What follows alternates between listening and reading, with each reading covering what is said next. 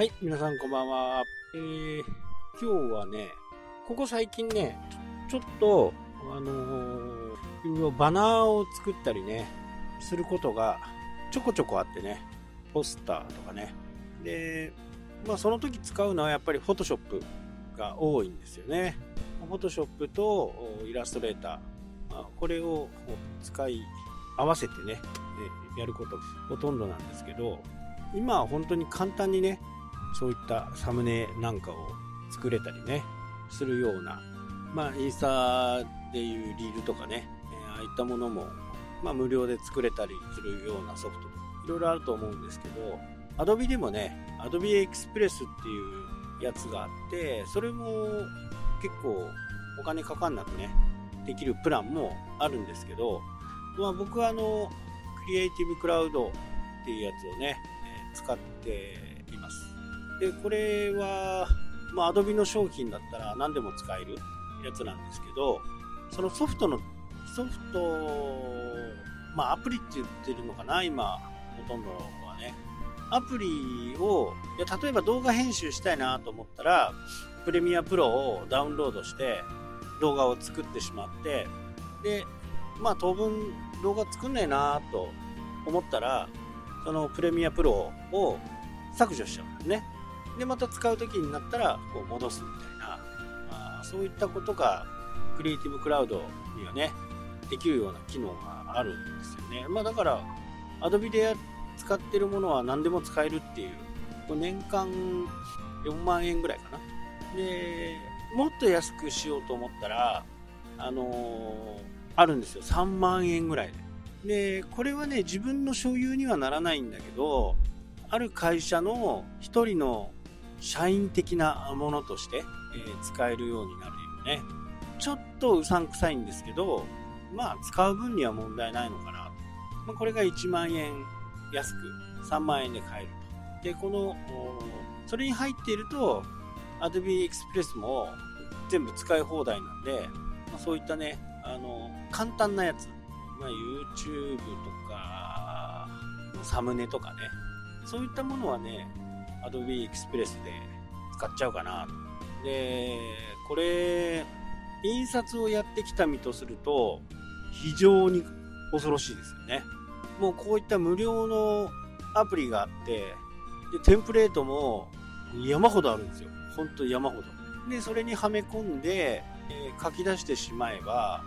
あとはそれをプリントパックとかね、えー、そういったところにデータを入稿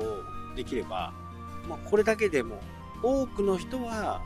本当にデザイン起こったとかね、えー、言わない限り多分デザイナーっていうのがね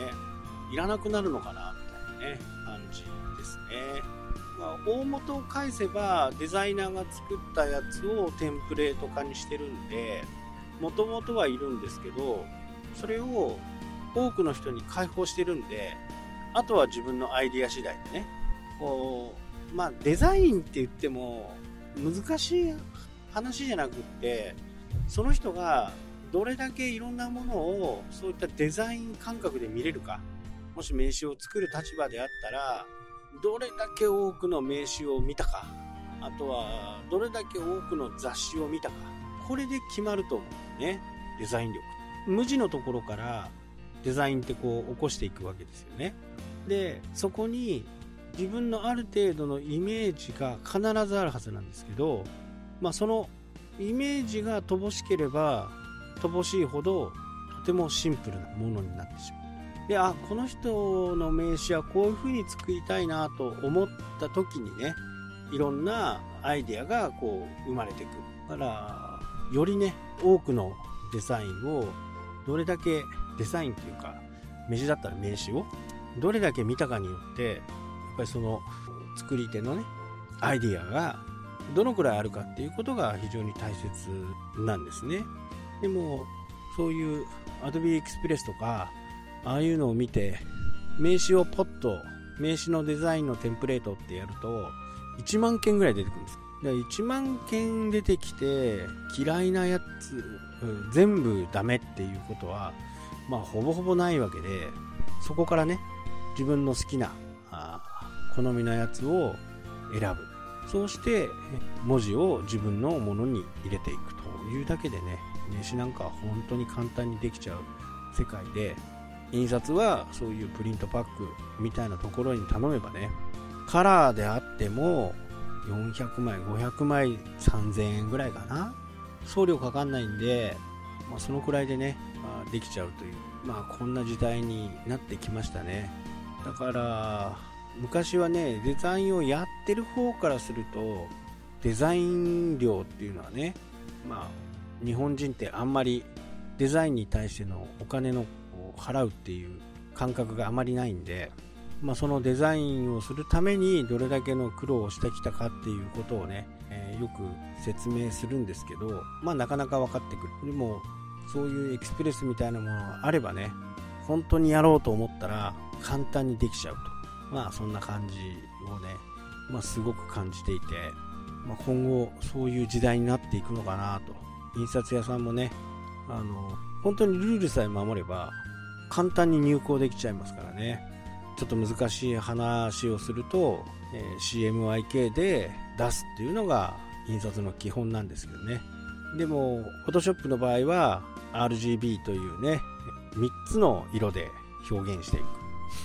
く。でも印刷ってよん種類の色で表現していくんで、